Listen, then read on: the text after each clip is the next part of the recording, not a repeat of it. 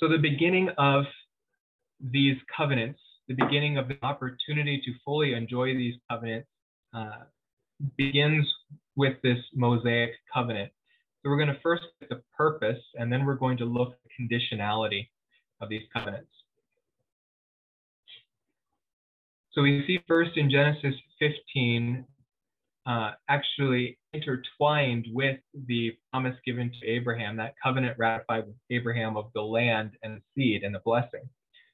We see that God had already foreknown their Egyptian captivity. He says, God said to Abraham, or Abram, Know for certain that your descendants will be strangers in a land that is not theirs, where they will be enslaved and oppressed 400 years. But I will also judge the nation whom they will serve, and after they will come out with many possessions. And this captivity came to be. In Genesis 46, we read about them entering into the land of Egypt in order to live there.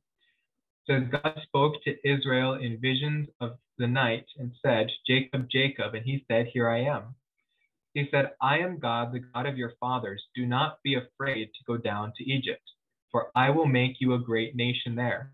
I will go down with you to Egypt, and I will also surely bring you up again, and Joseph will close your eyes. Now, these covenants are often uh, correlated with what we call dispensations. And dispensations all begin with God giving a rule of life or a, a dispensation to mankind in order to rule over uh, the earth uh, on God's behalf. And included in those dispensations is always some sort of failure that causes another dispensation to be brought into being. Um, so people will try to identify what was the failure under the Abrahamic covenant. A lot of them point towards the departure of the land of Canaan, which God had promised to Abraham, uh, and choosing instead to live in Goshen.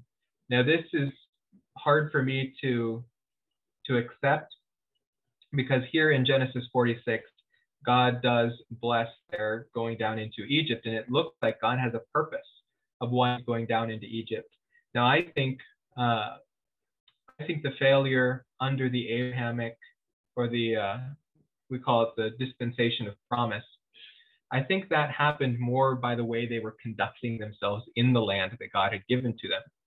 Uh, so God is bringing them into Egypt to safeguard the nation in order for them to grow into a nation before they enter into the land of Canaan because they weren't being very responsible and they were coming under constant threat, uh, creating enemies basically everywhere they went. So in Genesis 46, we see that Israel is going to be kept apart within Egypt. So it says, When Pharaoh calls you and says, What is your occupation? You shall say, Your servants have been keepers of livestock from, your, from our youth even until now, both we and our fathers, that you may live in the land of Goshen, for every shepherd is loathsome to the Egyptians. So we're told when Joseph and his brothers all went to Egypt, they were told to tell the Pharaoh that they were uh, shepherds, because shepherds are a low class in Egypt. The Egyptians would not mingle with them because um, they were dirty uh, shepherds. This was used by God to protect his people, to keep them a people and not having them mingling with the nations surrounding them and the gods that those nations served. But uh, here in Genesis 34, I think we've got one of the climactic events that caused this separation from the land of Canaan to be necessary. And that comes to us through the story of the rape of Dinah. And a lot of things happened during the story. It's it's an interesting chapter. It doesn't really seem to fit in the overall narrative, uh, but we see it's it really does sit as uh, as a central idea which the other narratives circle around. So here, uh, let's read these verses one through three. Now Dinah, the daughter of Leah, whom she had borne to Jacob, went out to visit the daughters of the land. When Shechem and the, the son of Hamor, the Hivite, the prince of the land, saw her, he took her and lay with her by force. He was deeply attracted to Dinah, the daughter of Jacob, and he loved the girl and spoke tenderly to her.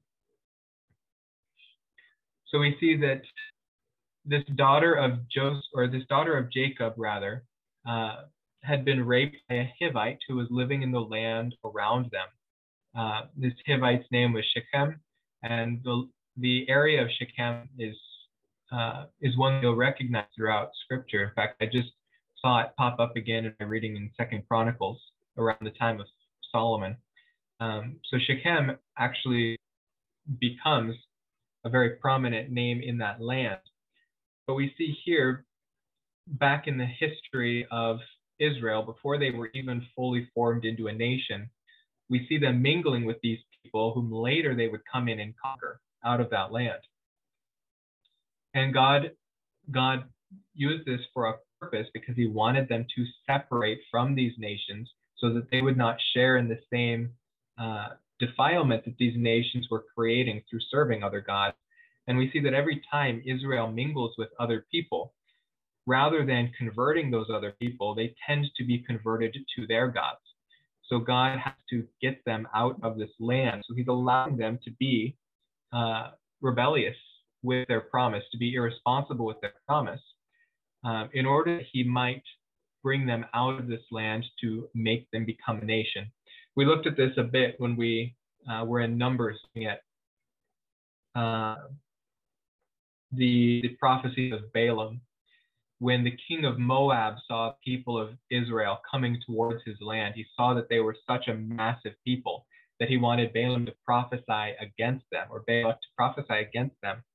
Uh, because he, he feared whether or not he could conquer them. Well, at this point, 500 years, 400 years before that, uh, it was a question whether or not the surrounding nations could conquer or destroy little Egypt that existed of maybe about 500 people, including all of their servants and slaves. But uh, we see this tendency of Jacob and Jacob's sons to depend on the flesh to bring about their circumstances rather than depending on God. And that's something that he's going to be slowly uh, attempting to cure throughout Israel's history, but uh, hasn't yet brought them into that faithfulness where they depend on God. Though some have, like uh, Daniel and, or not Daniel, uh, well, Daniel, yes, but David and Solomon, Solomon at the beginning of his life, uh, where they are depending on God to bring about his own purposes. So here we see two of Jacob's sons taking on themselves rather than depending upon God um, to rectify the circumstances of the rape of Dinah. So we read, But Jacob's sons answered Shechem and his father Hamor with deceit, because he had defiled Dinah their sister. They said to them, We cannot do this thing to give our sister to one who is uncircumcised, for that would be a disgrace to us. Only on the, this condition will we consent to you. If you will become like us, in that every male of you be circumcised, then we will give our daughters to you, and we will take your daughters for ourselves, and we will live with you and become one people. But if you will not listen to us to be circumcised, then we will take our daughter and go.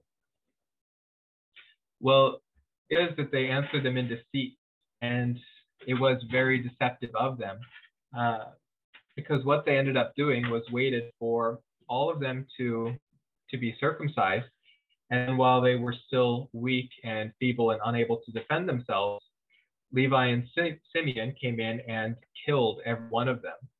So we read, All who went out of the gate of the, his city listened to Hamor and to his son Shechem, and every male was circumcised, all who went out of the gate of his city.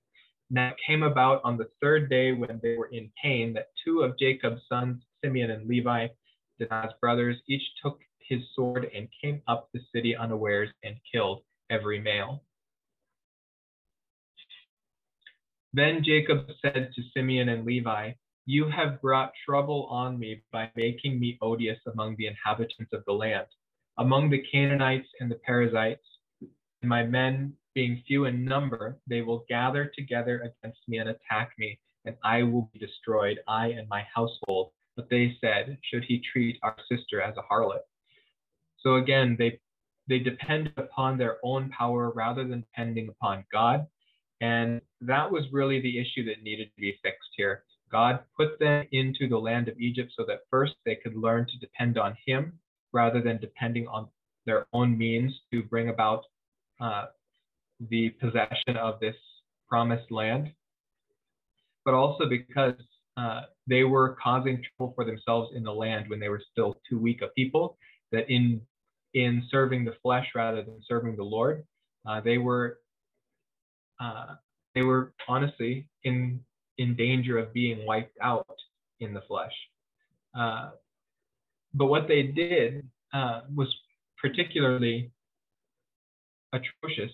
Uh, they used God's covenant sign with them, uh, the covenant sign to possess the land, in order to commit treachery in the land. It would be like Christians using a baptism ceremony as uh, as the means of drowning people. Uh, it's it's not only odious to all of the people around, as as Jacob says, but uh, it would be quite odious to God to use his his sign of his covenant promises with them to basically say, no, God, we got this handled, and we're going to use your sign to do it. Uh, it was honestly, it, it, your heart sinks when you read this passage. Uh, but we go back to Genesis 3 quickly here and see why this was important, the seed of the theocratic administrator why this people needed to be protected in the flesh, despite the fact that they are constantly unfaithful to these covenants. So we read, And I will put enmity between you and the woman, this is God speaking to the serpent, and between your seed and her seed. He shall bruise you on the head, and you shall bruise him on the heel. We see that there are two seeds in conflict here. There's the seed of the serpent, and there's the seed of the woman. And although this is speaking of a spiritual seed at times, especially uh, when we see the serpent seed, uh, this is not able to be spiritualized. And that is really the purpose of the second half of Genesis 4, all of Genesis 5, Genesis 10, the second half of Genesis 11, the entire book of Numbers, the entire series of the Chronicles and the Kings. The whole purpose of tracing this genealogy is to lead to this one promise this one promise of the seed, that seed who would crush the head of the serpent. So in Genesis, we see this seed being traced all the way from Adam up until um, Jacob. And Jacob's first son, Reuben, loses the inheritance because he sleeps with Jacob's wife, his mother. Uh, Simeon and Levi lose their uh, their inheritance, probably because of this incident of the rape of Dinah. Just in the same way that David was not allowed to build the temple of God because his hands were hands that were used for shedding blood. So Simeon and Levi were passed over, and instead Judah was given the kingly line uh, that would lead to David and eventually to Jesus. But uh, we have in Exodus this account of Moses, who was a Levite, who becomes a theocratic administrator. Now, he can't be the final king because he doesn't come from the line of Judah. So Moses should never have been, and to the Jews was never uh, was never conceived of as this this seed, this answer to the promise. But he was given a particular rulership over these people. Uh, in fact, Joshua would become the next one, and Joshua was from the line of Ephraim. So, uh, Israel, if they are consistently looking to the promise of God, will be looking for a king who comes out of Judah. And when they get David, they found that. Uh, but up until that point, they are only uh, encountering administrators, not kings. So in their affliction in Egypt, uh, if I can regroup my thoughts here, uh, let me read this. The Lord said, I have surely seen the affliction of my people who are in Egypt and have given heed to their cry because of their taskmasters, for I am aware of their sufferings. So I have come down to deliver them from the power of the Egyptians and to bring them up from that land to a good and spacious land, to a land flowing with milk and honey, to the place of the Canaanite and the Hittite and the Amorite and the Perizzite and the Hivite and the Jebusite. God is bringing them back to the same land that he pulled them out of. He, he basically brought them out of Canaan, put them in an incubator, protected them until they were ready to receive his promise through covenant faithfulness. Now we all see that God has come down to deliver them from the Egyptians. He is coming down to deliver them physically.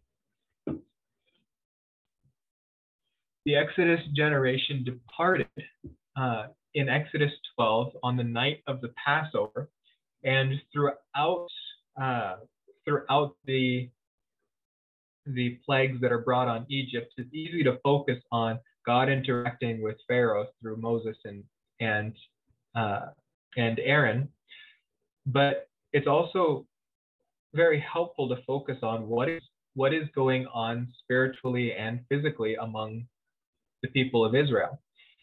The leaders are the first ones to come to believe Moses that God has sent him as a prophet or as a as a ruler or a leader here. Uh, but it's not until uh, Exodus 14 that we get the actual declaration that all of Israel believed. However, here in Exodus 12, on the night of the Passover, we're all instructed to paint their doors with blood um, in order for the, the angel of death to pass over their house and to enter only into uh, the Egyptian houses. So we see that they acted on a faith even before that faith is told to us. With Abraham, it happens the same way. In Genesis 15 6, it says, uh, Abraham believed the Lord and it was counted unto him as righteousness. Well, that belief is something that happened prior to that moment it was recorded. Uh, and that belief is, is the belief on which eternal salvation rests. But we see that it has physical consequences in the way that they act. So here in Exodus 14, we read, Thus the Lord saved Israel that day from the hand of the Egyptians, and Israel saw the Egyptians dead on the seashore. When Israel saw the great power which the Lord has, had used against the Egyptians, the people feared the Lord, and they believed in the Lord and in his servant Moses. We have confirmation here in Exodus 14 that every single people of the nation, every single person of the people of Israel believed in the Lord. And in fact, the crowds, the mixed multitude that came with them, we also have this guarantee for them. And that's important because God has not yet given them the law. He has not yet covenanted himself with these people, yet their salvation is secure. In fact, we, we can see throughout uh, throughout the history uh, recorded in Scripture that God never covenants himself with people who are already saved. The salvation of the people is necessary in order to begin a covenant. So here in Exodus 18, uh, we see that Moses becomes the theocratic administrator over Israel after he is faithful in following God and bringing them out of the land of Egypt. And this happens in a in a scenario here that's very much like the way it happened with Abraham, where Melchizedek comes and uh, and blesses Abraham. So uh, so Abraham's father-in-law Jethro comes and blesses him prior to him receiving the law from God. Uh, so we read Moses said to his father-in-law, because people come to me to inquire of God when they have a dispute, it comes to me and I judge between a man and his neighbor and make known the statutes of God and his laws. Well, Jethro says that's too much for you to do. Uh, you're the one conduit between these people and God, but rather have yourself the conduit between masters you put over them. So he says, Moses chose able men out of all Israel and made them heads over the people, leaders of thousands, of hundreds, of fifties, and of tens. They judged the people at all times. The difficult disputes they would bring to Moses, but every minor dispute they themselves would judge. So we see them here now organized as a nation, having law, or having a structure through which to judge the law. But Moses being the one man at this point who is in contact with God, receiving God's word for Israel, and having put these other men over, over the nation of Israel, it's necessary for them to have some sort of a constitution which they can hold. That is going to really be the purpose of the law given to Israel. It is a constitution, we can call it the rule of life for living within purposes of God as the nation of Israel. This is very important. This was given to the nation of Israel, and it cannot be applied to any other body of faith besides Israel alone. There is constant mangling of the scriptures trying to say which laws apply and which laws do not apply to the church. I can say with absolute confidence, not one word of the Mosaic covenant applies directly to the church. Only so far as the law of God, which is above the law of Moses, applies to the church. But that law of God is given to the church in the epistles, and it's given as the law of Christ, which is to love God and to love your neighbor. This is detailed within the epistles so that we come to incredible difficulty interpreting the word of God when we try to mix purpose of the Mosaic covenant given as a national constitution for Israel of how to live as a theocracy with the people of all nations of the church not having a head that is the human, but a head who is Christ. Trying to put them under the Mosaic law uh, is really one of the biggest sources of, of division within the body of Christ because everyone has a different idea which laws do apply and which laws don't apply. Uh, so it's it's not only easier, but it is correct to rightly divide the word of truth to understand the purpose of the Mosaic covenant, that it has absolutely nothing to do with how one becomes saved, but it is given to a body that was saved and told them how to maintain the purposes that God had for them as a distinct people of his purpose.